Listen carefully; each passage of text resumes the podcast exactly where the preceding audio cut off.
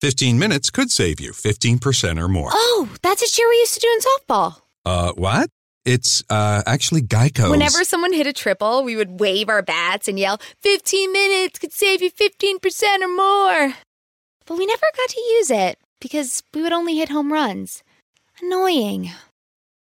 The phrase is from Geico because they help save people money. Geico? Yeah, they were our team sponsor. Geico. 15 minutes could save you 15% or more.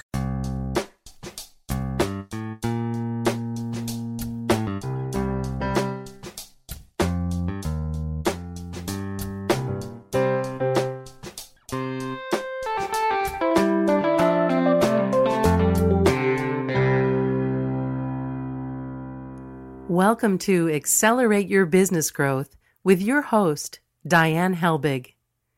Diane is a leading small business development and leadership coach, author, and speaker who is passionate about sharing valuable ideas, tips, and techniques with business professionals worldwide. Diane brings you the world's experts and gurus in all things business, whether it's sales, structure, social media, planning, or plateauing. Guests bring their expertise and energy to each episode. When growing your business is your focus, Accelerate Your Business Growth is the show to listen to. Got a topic or guest suggestion? Let Diane know. The goal is to make sure you have the information you need to move your business forward. Thanks for joining us. Settle in and enjoy. Hi, everybody. Thank you so much for joining us. Today's podcast is sponsored by Audible.com. Audible.com is a leading provider of spoken audio entertainment and information. Listen to audiobooks whenever and wherever you want. Get a free book when you sign up for a 30-day free trial at audibletrial.com slash businessgrowth. Accelerate Your Business Growth podcast continues to gain recognition as a great resource for small business owners, sales professionals, and entrepreneurs. This is really because of the incredible guests who join me in a conversation where they give of their time and their knowledge so that you folks can get the information that you need, whatever it is that you need, so that you can do better things in your business. Today is no exception. Today, my guest is Richard Chapo. Richard is an internet lawyer who specializes in small business because most entrepreneurs know very little about internet copyright law. Richard helps his clients learn how to operate their business in light of new laws that are dividing the web. Richard is unique in that he's totally aware of how boring law can be, so he tries to liven up the subject by providing examples of well known companies that have run into these issues. Richard is also a past guest on this podcast, and I am thrilled to have him back. Thanks for joining me today, Richard. Well, thanks for having me back on again. I am very excited about this. I know we had a great conversation before, and this one I know will be just as good. uh, so, no pressure there. You know, you, you have to uh, perform, but it's all good. I know you can do it.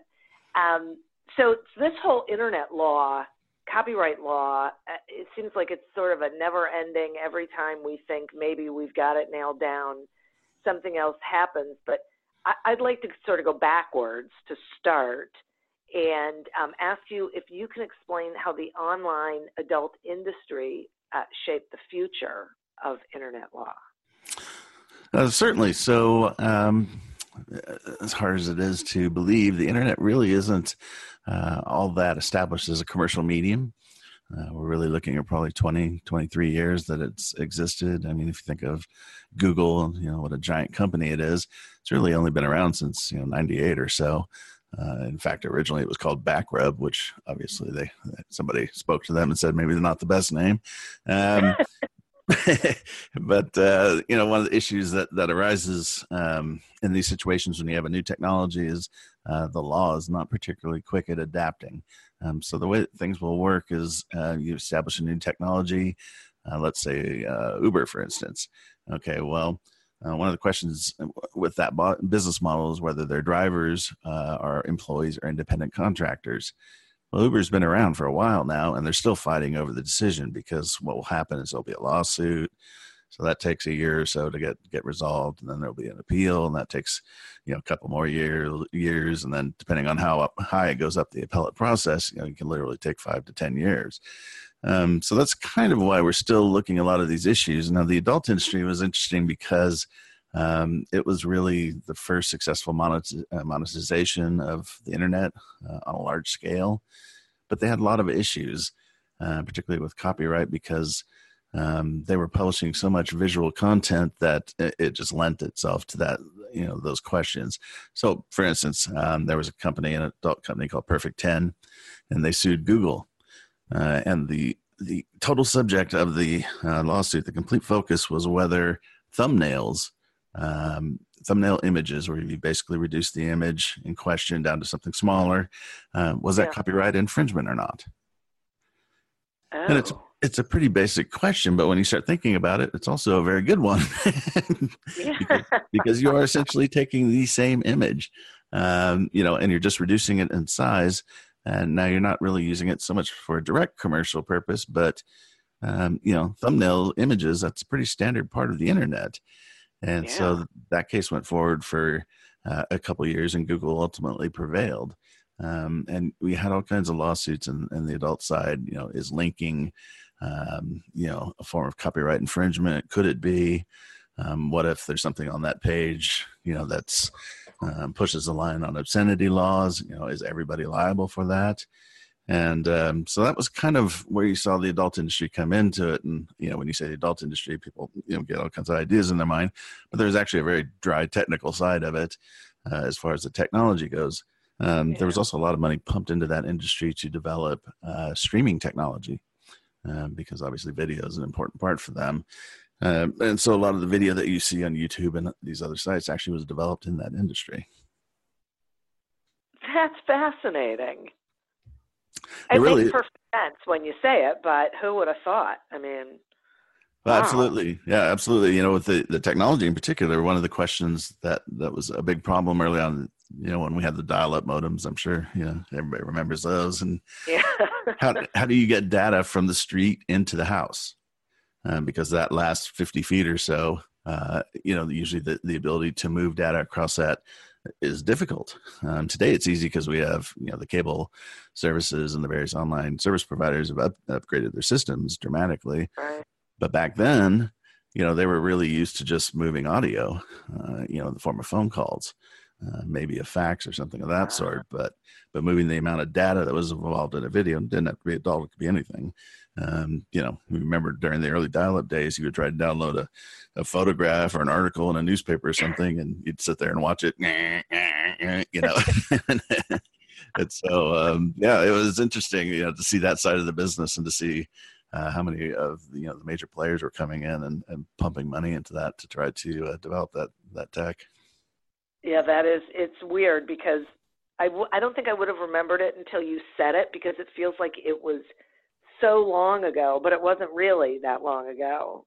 It, you know that that we were doing things that way, where you had to dial it up, and oh, it just seems like a whole other world, a whole other time. Absolutely, but you're still seeing, you know, even now. I mean, some basic things that you would think about. Um, you know, the video game. I was talking with somebody the other day. I don't play video games, but they were raising a, a point that you know you have uh, one of the TV characters who had a particular dance, and it looks like the dance may have been replicated. Yeah. Or, you know, yeah, allegedly. I just saw that. Right in right. Fortnite. Well, can you copyright that? Because he's he's trying to sue. I believe for copyright infringement. I think they called it something a little different, but you know, there are questions about, well, you know, how much of the dance is a performance? You know, if it's just one or two moves, is it copyright infringement, or if it's the whole thing? And um, you know, there may be some cases out there. I don't really get into that area of law, but it is something that you would think at this point in the world, you know, we would have already decided these things. Um, but uh, you know, so yeah, you're absolutely right. There are always new little strange things coming up. And is there? It um, it seems to me that the legal or the legislature doesn't stop and go, okay, well, so here's a whole new world. So let's look at it and try and think of different possibilities and create laws around it. Do, do they just like wait for something to come up and somebody to say, hey, wait a minute? my rights have been infringed or my copyright or my patent or whatever, and then they look into it and say, hmm, maybe we should do something about this? Um, sometimes the internet was kind of odd um, from a legislative perspective, particularly at the federal level. Uh, so at the end of Bill Clinton's uh, second term, uh, you know, you had Al Gore making the famous statement, "I created the internet." Um, what he, what he really meant, I think, was that he negotiated. He was kind of the the uh, impetus behind quite a few laws that help establish the internet as we know it today. So in the late 1990s, we had laws uh, enacted and passed like the DMCA, the Digital Millennium Copyright Act, um, which you know helps sites uh, deal with copyright infringement and create safe harbors to keep them from uh, being bombed with uh, you know infringement lawsuits. Uh, we wouldn't have Facebook, we wouldn't have YouTube, we wouldn't have Twitter or any of these things if that law didn't exist. Uh, another law that they passed was uh, something called the Communications Decency Act, and it basically gave websites immunity from defamation claims, uh, libel or slander, based on um, you know statements made by users. So when you go on Twitter and you know people get an argument or something, Twitter's Twitter's not liable. Um, so there were very proactive laws. They were setting up this medium because I think that they looked at the internet as you know you could see the potential. Nobody was really sure where it was going to go, uh, but right. certainly it was pretty obvious. Hey, this is you know as an economic and information exchange uh, platform, you know this thing was potentially incredible, and so they they really were actually very smart and very proactive in creating those laws. Um, you know that really allow it to exist as we see it today. However, um, you know, since then, um, you know, Congress and, and, the federal government, primarily just because of the politics, um, you know, they haven't really done too much. Uh, and yeah. so, you know, now there are big questions about, um, you know, how are we going to deal with some of these issues because the internet is, you know, it's everywhere. Uh, and in the states, at least for the last 15 years, uh, California has kind of been the state that's carried, uh, you know, the new legal requirements. And so they will issue new laws and they'll say, well, if you have any, you know, if you collect any personal information from somebody in California or you make a sale to somebody in California, uh, you have to comply with our laws. And, and the problem that that creates is, of course, we have more than one state in the uh, United States. everybody, everybody starts issuing their own laws, and the laws tend to have conflicts in them, and you know, so it's chaos. Um, so the the political gridlock in DC isn't isn't great for that. Uh, and we're really starting to see it kind of bubble over because of all the privacy laws that are popping up in other parts of the world. Yeah. And you know, how do we comply with those, and how, you know, how is the U.S. going to deal with those? In fact, today Europe issued a, uh, a ruling saying basically that the United States has to get its act together, uh, or they're going to invalidate some of the uh, treaties that they have with us uh, in relation to data. So, be interesting to see what happens. Oh, I wondered when that was going to happen because they already went ahead and, and you know did their whole privacy thing, and we hadn't done it. And I wondered. Um, yeah, and yeah, and the different, you know, the difference, particularly in the U.S. You know, as you point out, we don't have a national privacy law. We do for certain subjects like collecting information from kids or health records, but we don't have an overriding um, law. And in the EU, of course, they've gone completely the other direction, and they have this, you know, really just over the top draconian law and that's you know it, it's uh, really going to stifle innovation over there. Um, you know, and, but the question is, you know, do we need something national here? And uh, you know, I think that we do just because you know now California has passed the privacy law that's similar to the European law. There are going to be more states They're going to be doing you know their own little data breach laws and everything. And the problem you run into is that while all of that's fine for Facebook and, and Google because they have the resources to deal with them, for smaller people and particularly people just starting out, you know, that can right. be a real, real burden and a real, um, you know, make it really difficult to get into uh, the market. Exactly. Okay. So speaking of that, what legal steps? Let's talk about someone launching an online business first. What are the legal steps they should take when they're launching? Well, um, you know, they're the typical ones of form a business entity and get insurance. Um, but I think before you do that, now with the way that the world is working, um, you know, the first step is you really need to identify your audience. You know, what are you, what are you going for? Where are you focusing on? Because uh, we think of the world uh, or of the internet as the worldwide internet, and yeah. that's really coming to an end as a commercial concept. Um, because of something called the Splinter Net, which is, you know, like we were just discussing, the EU has, you know, instituted the uh, GDPR, the General Data Protection Regulation, and it is a brutal privacy regulation, and it uh, requires an incredible amount of compliance as well as um, carries you know serious serious financial penalties if you don't comply. And insurance will not cover government regulations in most cases uh, fines that, that come from the breach of those regulations which would be what would happen with the gdpr so um, you know you need to think about you know where's my target audience? Who am i trying to pick up? And then you know address those. I mean and, and it's true you're seeing even large companies do this. If you're in europe if you know if you're in Ber, let's say berlin you try and pull up the website for the los angeles times you can't see it. Really?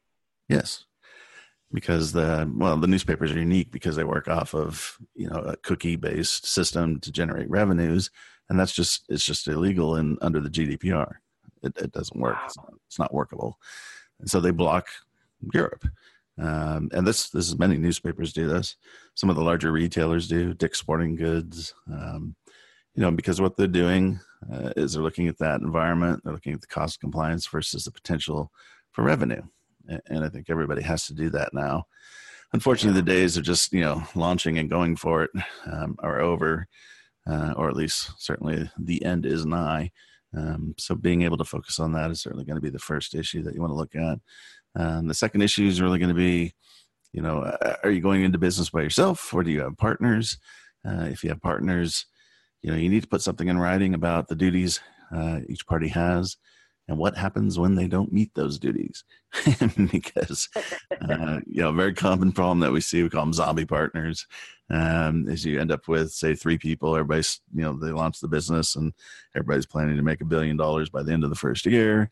That doesn't happen uh, and somebody gets discouraged um, or is just a flake or whatever and stops carrying their weight well you can you know arguably you can probably fire that person but they're still going to have you know potentially an ownership interest uh, in the business or the assets of the business.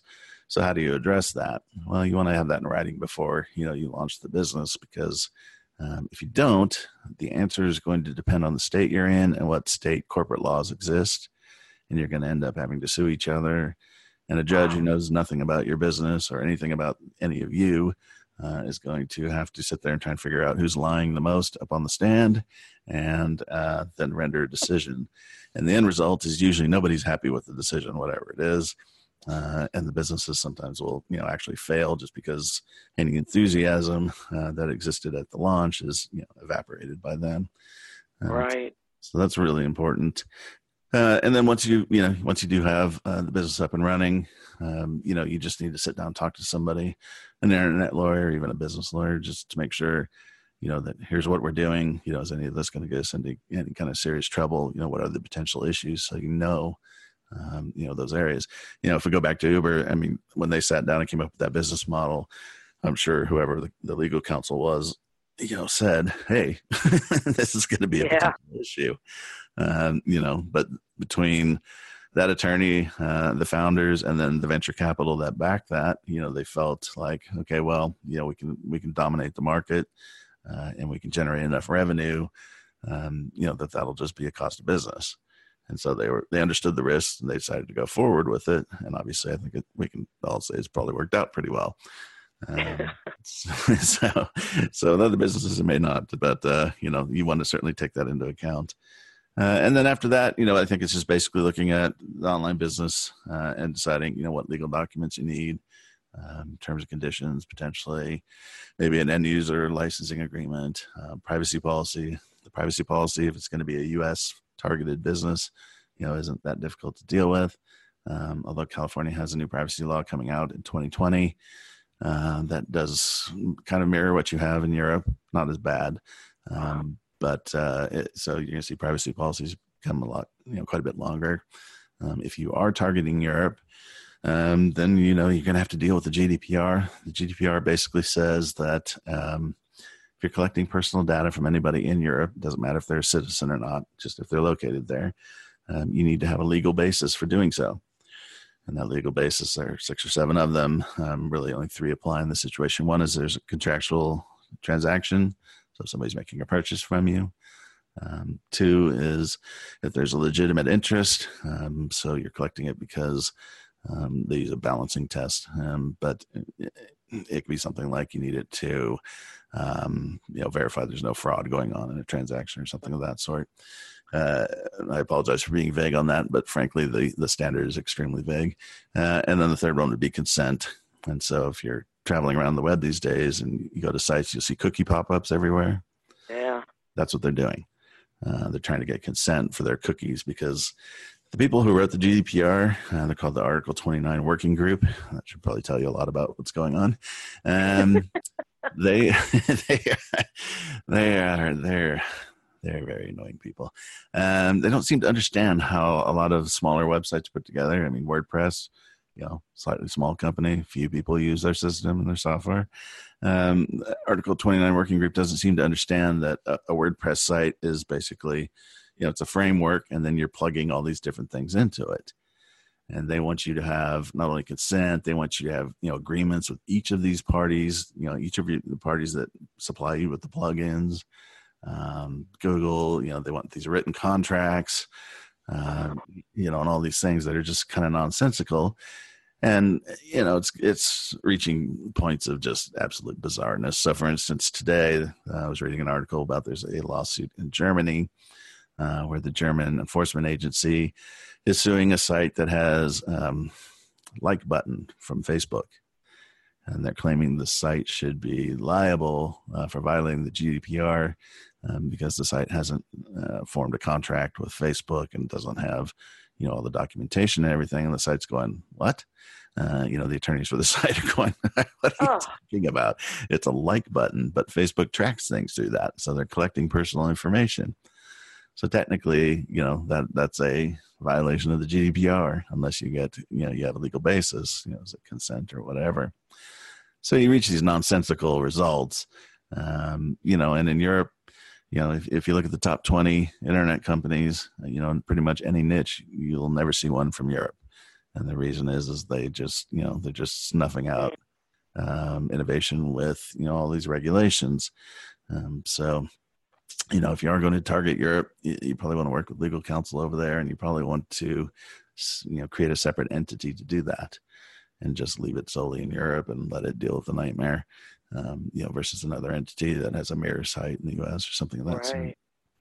And then at that point, you know, maybe the DMCA, if you're allowing users uh, to publish content uh, on your platform, uh, maybe some disclaimers. It just kind of depends on what you're doing. Okay, so talk to me about this DMCA because you you mentioned it once before as well, and I have a feeling a lot of people don't know what it is. Sure. Um, so in 1996 ish, maybe 95, uh, the World Intellectual Property Organization um, was looking at the uh, this newfangled thing called the internet and starting to rub its collective chin and wonder how uh, intellectual property laws would apply. So we're talking copyright, trademark, um, patents uh, to some extent.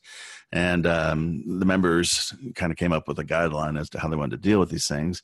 Uh, the United States was one of the members. And uh, so in 1998, a bill was introduced to Congress called the Digital Millennium Copyright Act, or the DMCA. And basically, what it does is it addresses uh, copyright online. Um, because if you think about pre internet, let's say that I wanted to um, commit copyright infringement on a Stephen King novel.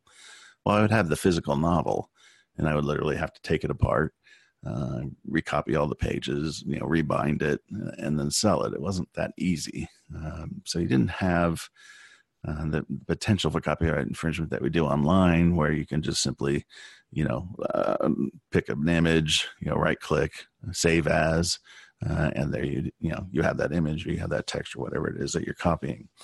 So the concern was really twofold. One, um, how are we going to you know save the court system from just being clogged up and you know freezing to a halt with you know five billion copyright infringement lawsuits?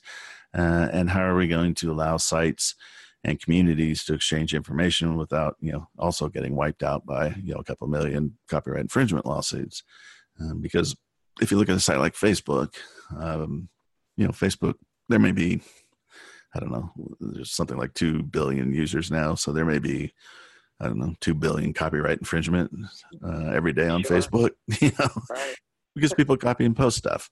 Uh, and so the DMCA, what it says, the relevant part for this is Section 512, and it says uh, an internet service provider, which is a website or an app or your cable provider, cannot be held liable for copyright infringement. Uh, unless, or uh, for copyright infringement based on content uploaded by a user.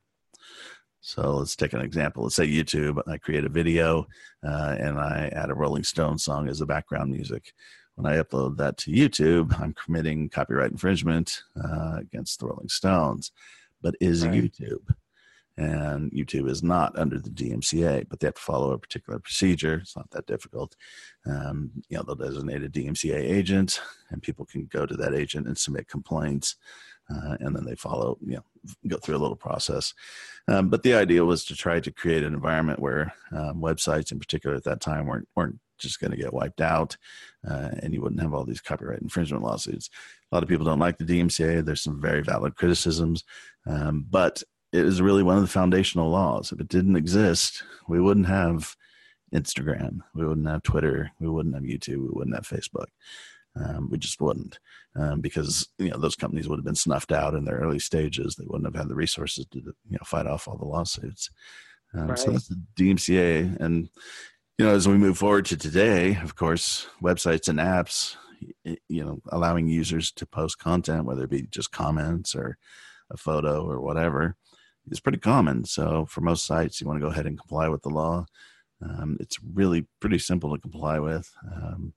But uh, you, you, know, you can find guidance online. You can even buy a book off Amazon. There's one called the DMCA uh, Handbook uh, and they'll give you you know guides on how to do it. Or obviously you can talk to an attorney to do it if you're going to have uh, quite a few people you know that are uploading content. Um, but it gets you immunity you know it's a, it's a get out of jail free card so it's definitely a law you want to know about. Okay. Then why do you call it the toilet paper of internet law?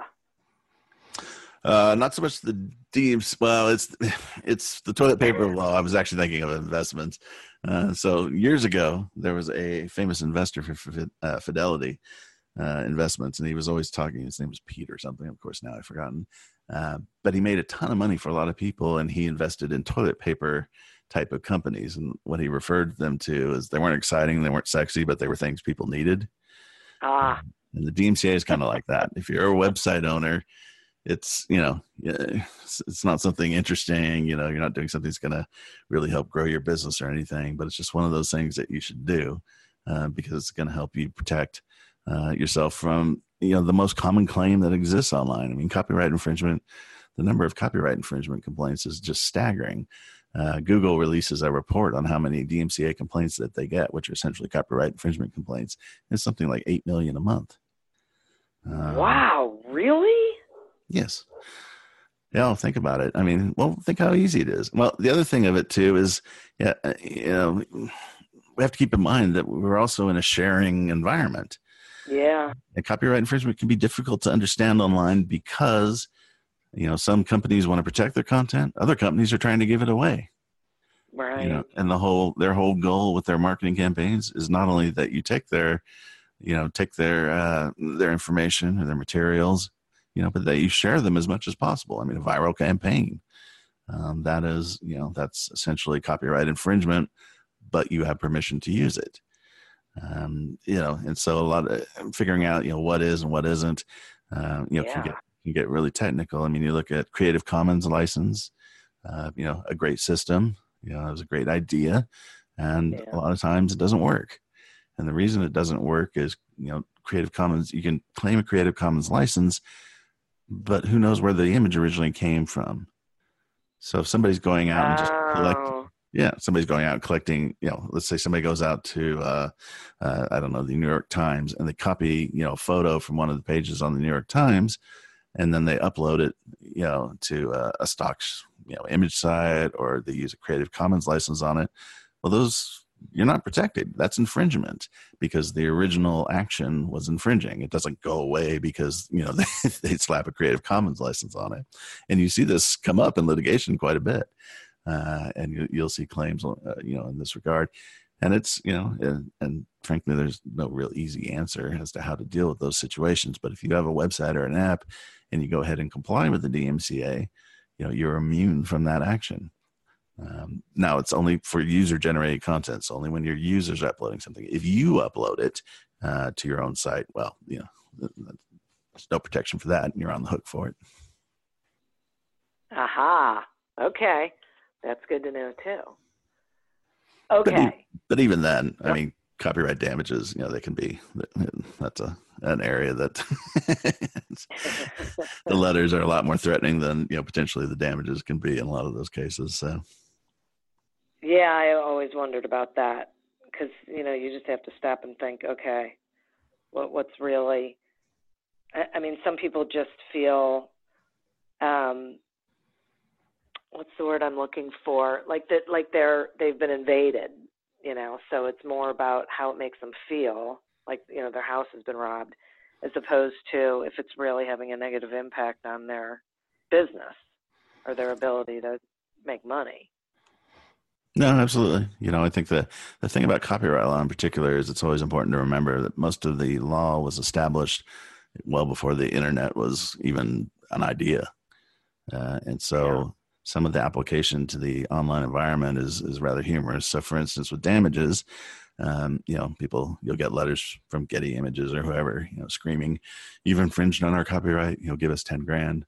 Um, the thing to understand about that is under copyright law, when you create a work, um, the person who created it is automatically the owner. However, they can't sue for copyright infringement unless they register with the Copyright Office. And if they haven't registered with the, with the Copyright Office within 90 days of the creation of that work, the publication of it, then they have to prove actual damages. So let's say that you have a site and you have, I don't know, a couple hundred pages on your site. And on one page, you have an image that you thought you could use, and it turns out that you couldn't, and you get a letter. Um, well, you know, what are the actual damages associated with that? Well, one trick is to immediately go out to a stock image site and try and find, you know, a very similar image. And in some cases, you'll find the exact image because they're also selling right. it on that. Well, how much are they selling it for? A buck? Yeah. So you write back yeah. a nice, nice little letter saying, I am so sorry. And we have taken this image down. Uh, however, we found it on this site and it was, you know, for sale for a dollar. I've enclosed 100 pennies. Uh, you know, enjoy your day.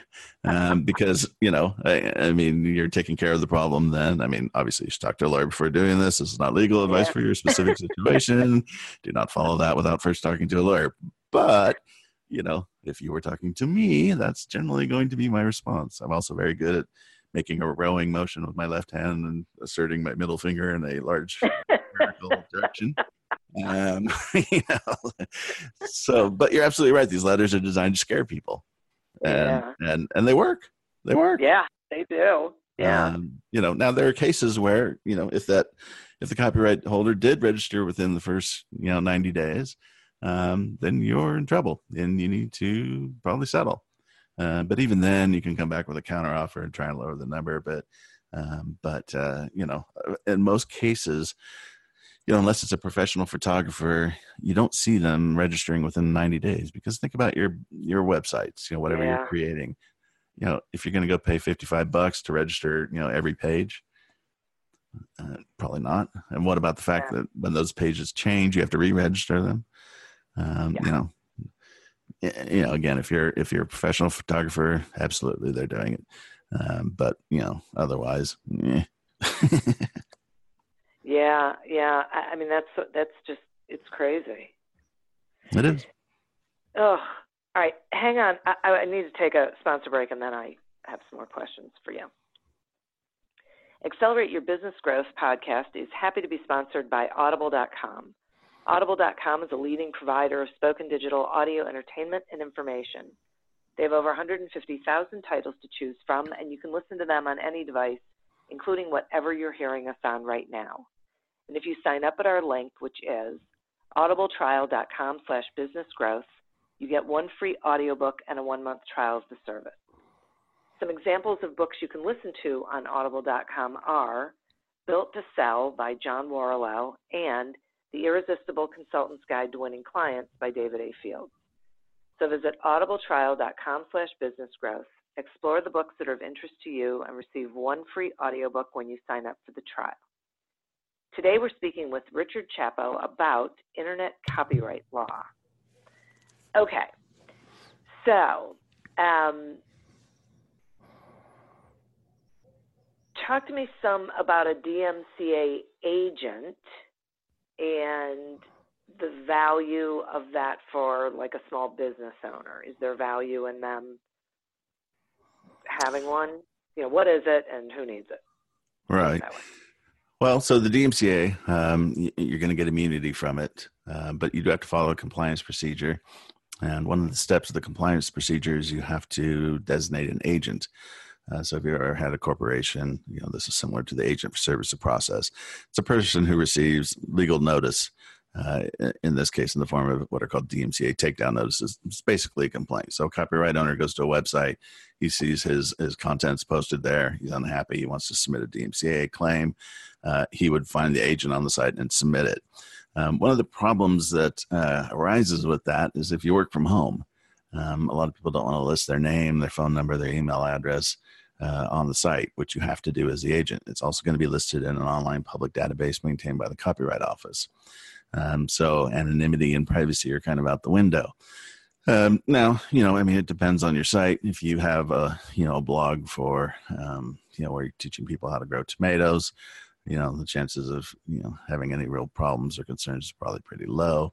Um, if you're running a site, you know, where you have somebody who might be, um, enraged or you might develop a quote unquote fan um, you know do you really want them showing up at your door? Uh, and for a lot of people the answer is no. So in those situations you can use third party services. Um, we have one dmcaagentservice.com but there are others. Uh, and it's about 70 bucks a year and basically they list their information as the agent. And that way you avoid uh, you know privacy violations and having people showing up at your house or even at your office if you work in an office it just kind of depends I mean, for instance, Twitter, you know, Twitter is always going to use a third party DMCA agent because, you know, based on some of the conversations that happen on, you know, that platform, um, right. you know, nobody wants to be putting their name out there. Um, it can also be true for, you know, people who are models. Uh, we have a lot of models um, because you know obviously the creepy fan factor there, and yeah. and so basically it's it's a very simple service, but it's one that you know helps protect people. Um, you know, I think at this point most people you know are aware that when they go online, you know, if they provide their information, it gets out there. Uh, and unfortunately, uh, you know, particularly with dating sites, uh, we've seen some really disastrous situations arise. Uh, and so, you know, privacy these days, you know, whether you're using browsers like Brave or, or uh, you know, trying to use search engines like you know DuckDuckGo or what have you, trying to at least you know cut down on having your personal information out there is uh, important for a lot of people. And so for you know DMCA compliance, that's a way to comply with the law without uh, you know exposing yourself. I see. Okay, thank you for that. Mm-hmm. So, what is uh, check the box function and why does it matter? Okay, so um, this could be a little bit of a dry legal subject, but it's very important. if you have a website, if you're, yeah. yes, yes, I, I've tried 50 different ways to make this interesting. and It just doesn't really happen. Um, so if you have a website, you're selling something online, and this is your own website, not a, not a third party platform. Um, so if you're selling anything, whether it be a membership, um, you know, a product, what have you, um, you need to have people uh, during the checkout process. They need to check a box that says, "I agree to the terms and conditions and privacy policy for this website." Uh, it's very important because it deals with your terms and conditions. There are two types of terms and conditions. One's called a click wrap agreement, and the other is called a browse wrap agreement. So browse wrap agreements are the ones where you go to a site and there's a link way down in the footer that says terms and conditions, and you never click through and you never read it. Um, well, in in the vast majority of cases, uh, like ninety nine point nine percent, um, those terms are unenforceable against you. Uh, courts, you know, really? Judges, yes, judges. You know, when we first started out in 1999, judges couldn't, you know, set up their own email. Uh, and so they would allow those terms to be enforced. Well, 20 years later, you know, judges use the internet as well, and they understand nobody goes down there and clicks that link, and so they're not going to bind consumers to those terms. Uh, and in fact, the only way they're going to uh, bind them, uh, excuse me, just a sec. Oh, that was a sneeze.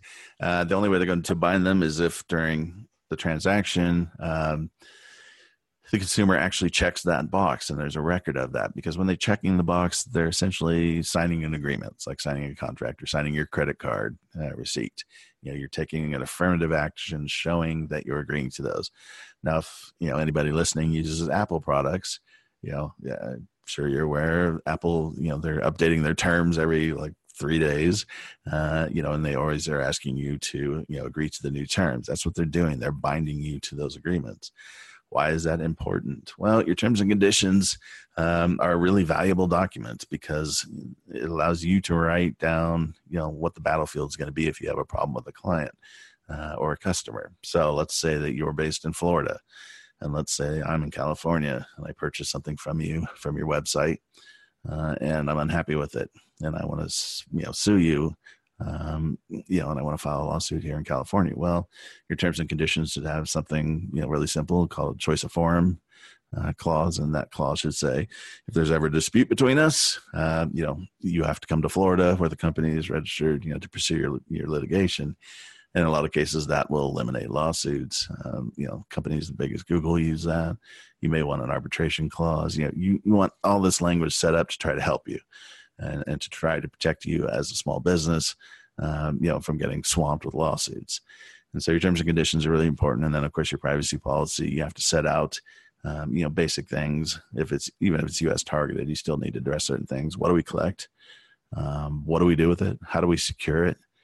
What happens to it if um, you know the company is going to be transferred or something. So, for instance, in privacy policies, you can get free privacy policies online, free terms and conditions, and they're worth every penny you pay for it, which is nothing.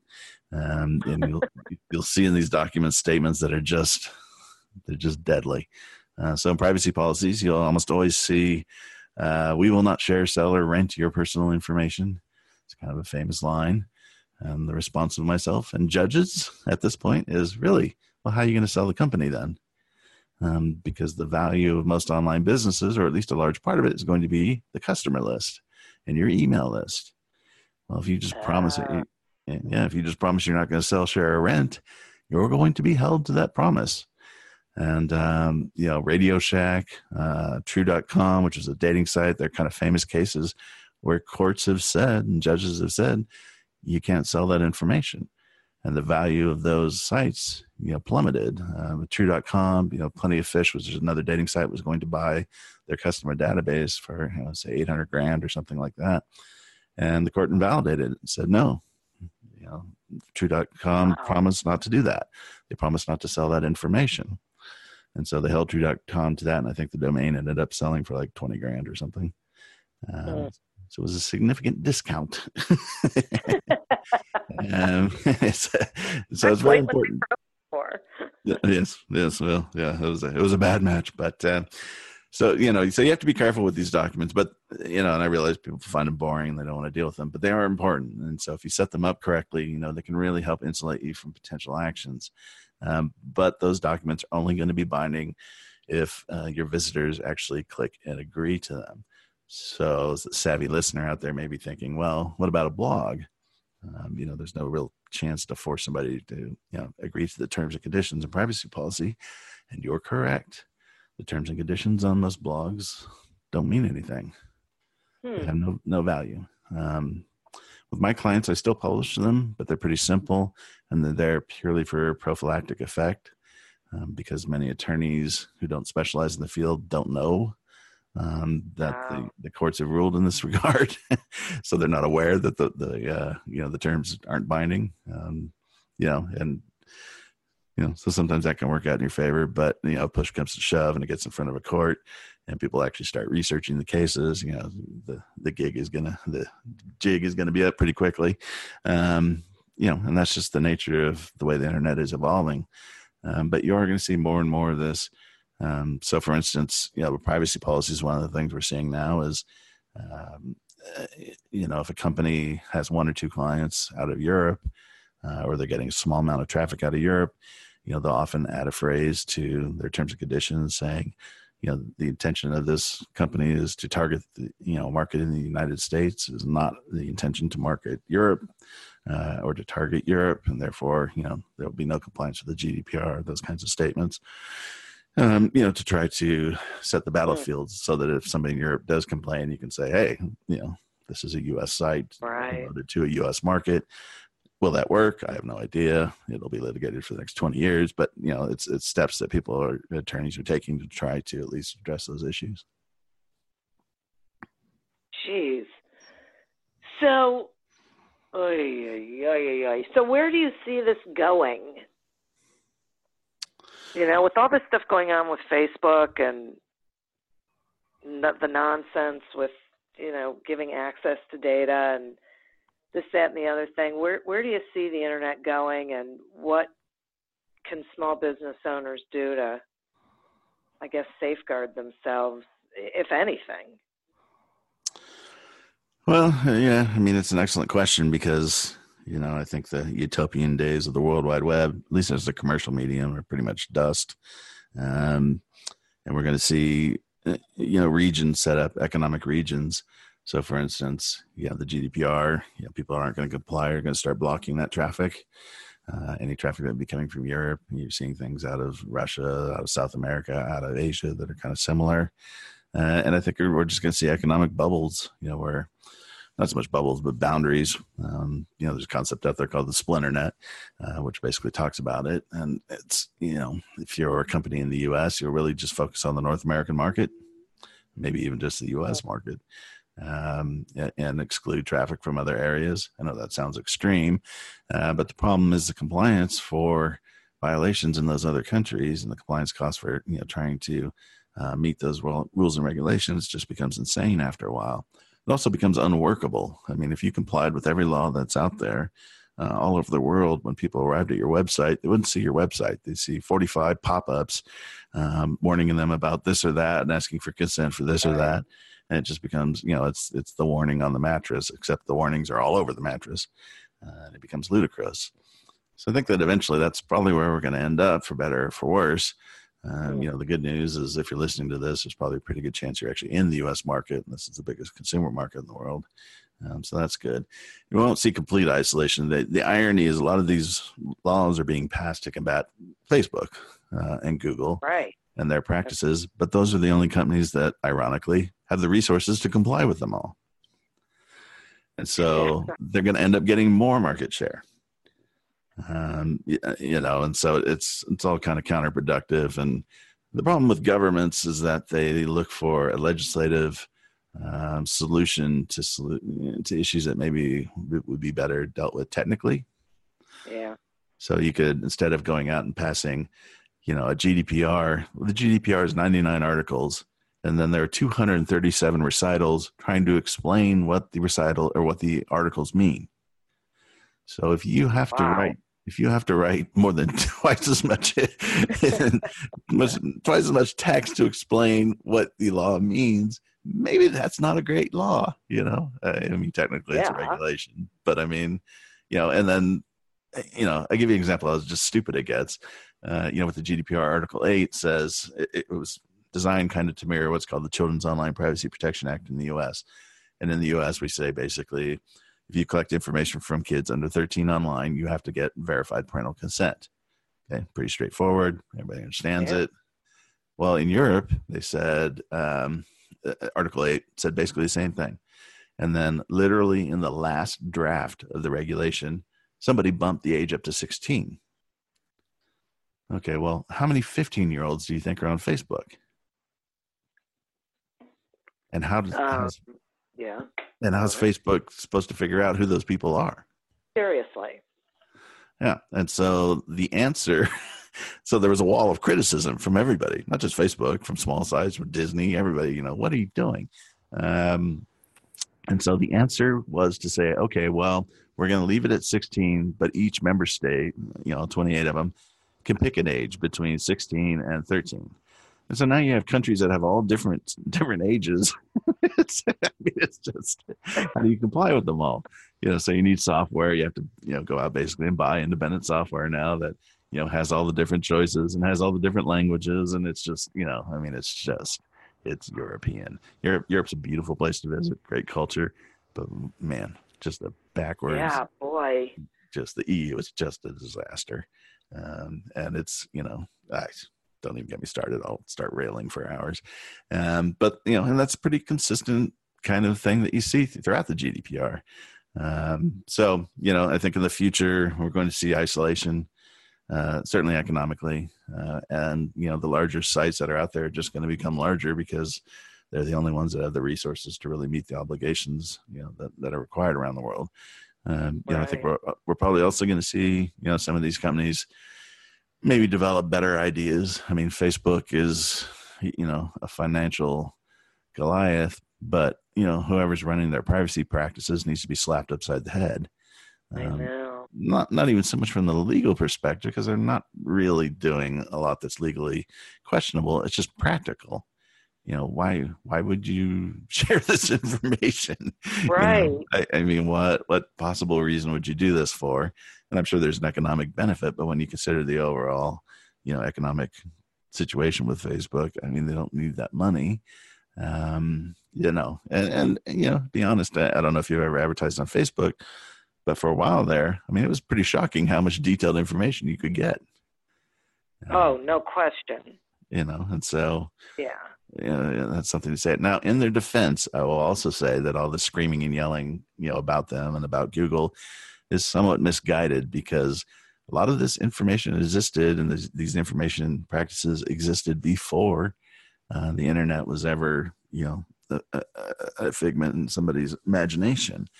Um, retailers for a very long time have created, you know, behavioral profiles or just basic profiles of people. If you get pregnant, I can guarantee you within a week you're going to start getting all kinds of mail about products related to pregnancy. Um, you know, and that doesn't have anything to do with the internet. That's been around forever. Target is well known. You know, the Target store is well known. You know, to have just an incredible process as to you know how they go out and publish. You know, actually individual you know advertisements based on you know a particular consumer's uh, desire and you know try to get those advertisements in front of them. So, so this is something that's gone on for a long time. So it's not just like Facebook is reared its ugly head and is you know doing something new. Um, they're just doing it poorly. Well, and slightly arrogantly. And it's interesting as you're talking about that, I'm thinking th- this is fascinating. Like my grocery store knows if everything I buy and will send me coupons for things that I actually buy and will call me. An automated message will call me if something I have purchased is uh, is recalled. And that's all in that little card Yes. that uh, you know my little you know loyalty card thing that has nothing to do with the internet right or your credit card transactions and I, i'll be honest with you i don't you know i i don't have a huge problem with it because quite frankly at my age i often forget what i'm looking for you know or forget the full name of it. Nice for them to remind you. Right so when i type you know half of something into you know the google search box you Right. know, green deodorant you know smells nice and you know and they give me a list of you know whatever it was i looked at three months ago. Yeah. You know that's helpful for me now. You know the privacy side of it i, I have a hard problem getting really fired up about it uh, because Yeah. i'm a lawyer i get fired up about it on the government side but frankly americans have shown pretty much they don't care that the government is just you know wiping out their privacy um, you know and and people you know amazon echo not to pick on amazon but you know Amazon Echo, well, I don't think people realize that Amazon Echo recordings are being used to convict people of crimes.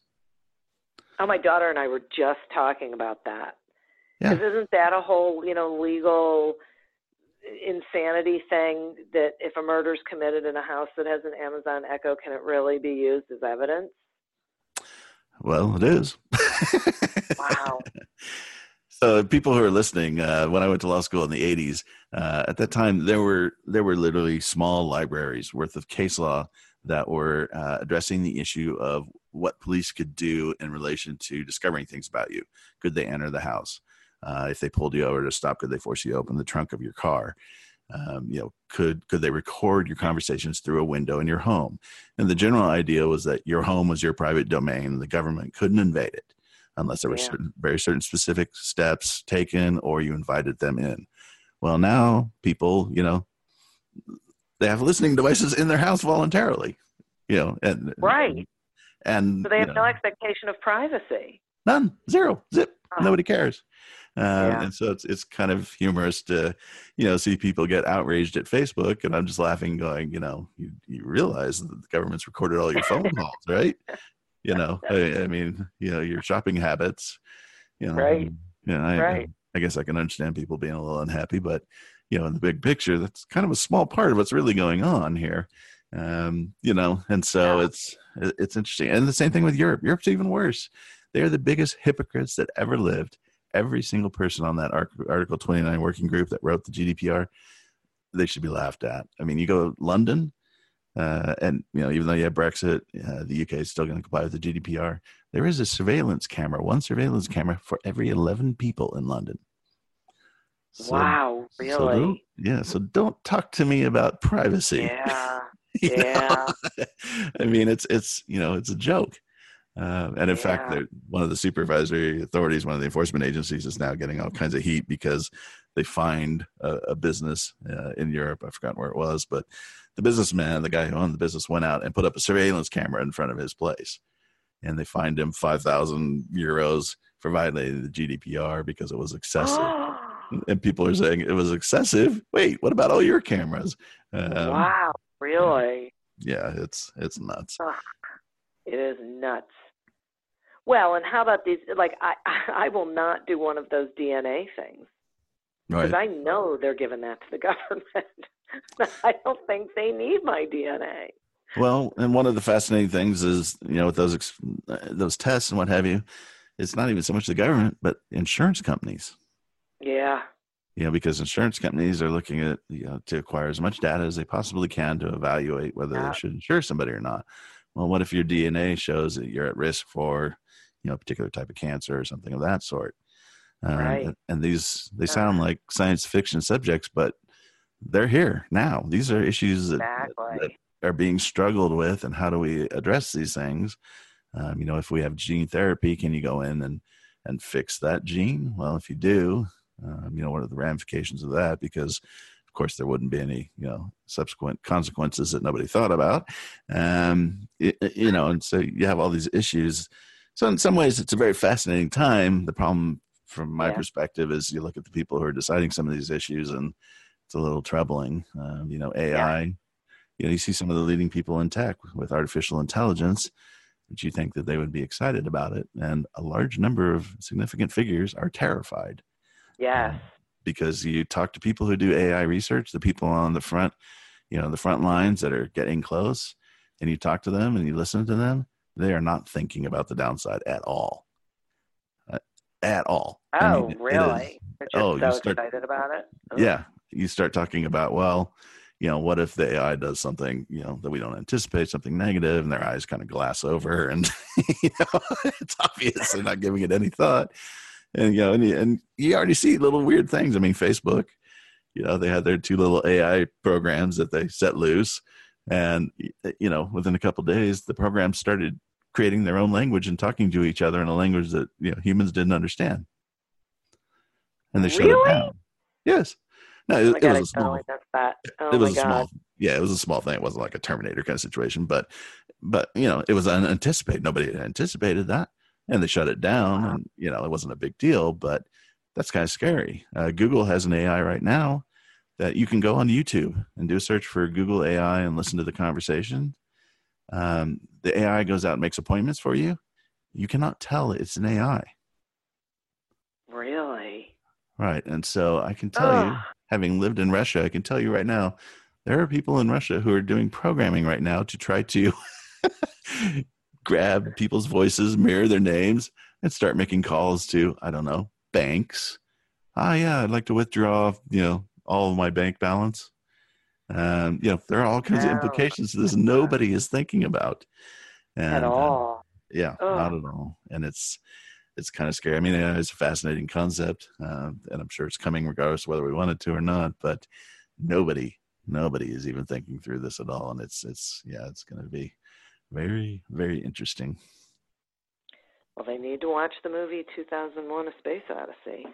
How? yeah, exactly. You can't do that, Dave. Mm-hmm. Okay. Yeah. They knew about this a long time ago. Oy, yeah. I think you just have to wonder at some point if our desire for uh, give me convenience or give me death may uh, backfire. But uh, I guess we'll know when that happens. yeah.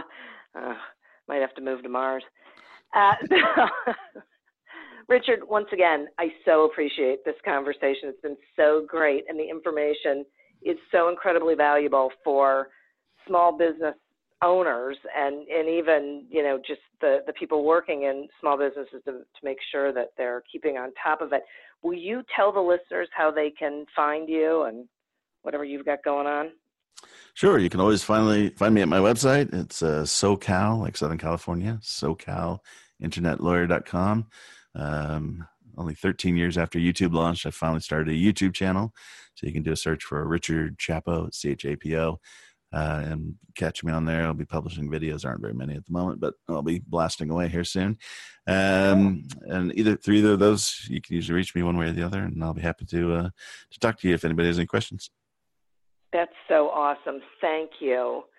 And listeners, thanking you too. I appreciate you tuning in to learn these things and, and get these great insights. I also want to thank our sponsor, Audible.com. If you would like to get a free trial of Audible.com and a free audiobook, go to audibletrial.com slash businessgrowth to sign up. As always, continue to prosper and be curious. And until we meet again on another episode of Accelerate Your Business Growth, goodbye and good day. Somewhere out there, there's a man on a park bench eating his 500th PB&J. He has no idea Papa John's has new papadillas that are way better than a boring sandwich. With Papa John's best meats, cheeses, and veggies hand folded into a crispy flatbread crust. Someone better tell that man. Get a new papadilla in one of four flavors for just six bucks. Better ingredients, better pizza, better than a sandwich. Papa John's. Not valid with discounts, fees, and taxes. Extra prices may vary. Me, me, me, me, me, but also you. The Pharaoh fast forwards his favorite foreign film, Powder Donut. okay, what's my line? Uh, the only line I see here on the script is get options based on your budget with the name your price tool from Progressive. Oh man, that's a tongue twister, huh? I'm sorry, I'm gonna need a few more minutes. bulbous Walrus, the Bulbous Walrus. The name your price tool, only from Progressive. The owl ran afoul of the comatose coxswain. Progressive Casualty Insurance Company and affiliates. Price and coverage match limited by state law. Don't you know that you're a grown up? I'm a grown up. Me too. Yep, me too. But you know, these days being a grown up can really suck. Luckily, we're grown ups who grew up in the coolest generation. We had video arcades and also some of the best TV and movies ever made. We lived the origin of awesome consumer electronics. The list goes on and on. Yep, Generation X. Exactly. And we're Gen X grown up. Every week, the Gen X Grown Up podcast explores media, tech, toys, games, and more from both yesterday and today. Through the eyes of Generation Xers who absolutely love that stuff. You can find us on iTunes or wherever you get your podcasts. Or find us on our website, genxgrownup.com. Life sucks as a grown up. All right, you think that was good enough? I, I hope so, man. I'm tired. Who listens to a promo on a podcast and then goes and listens to a different podcast? Right. I, I, I've never done it. no. Right.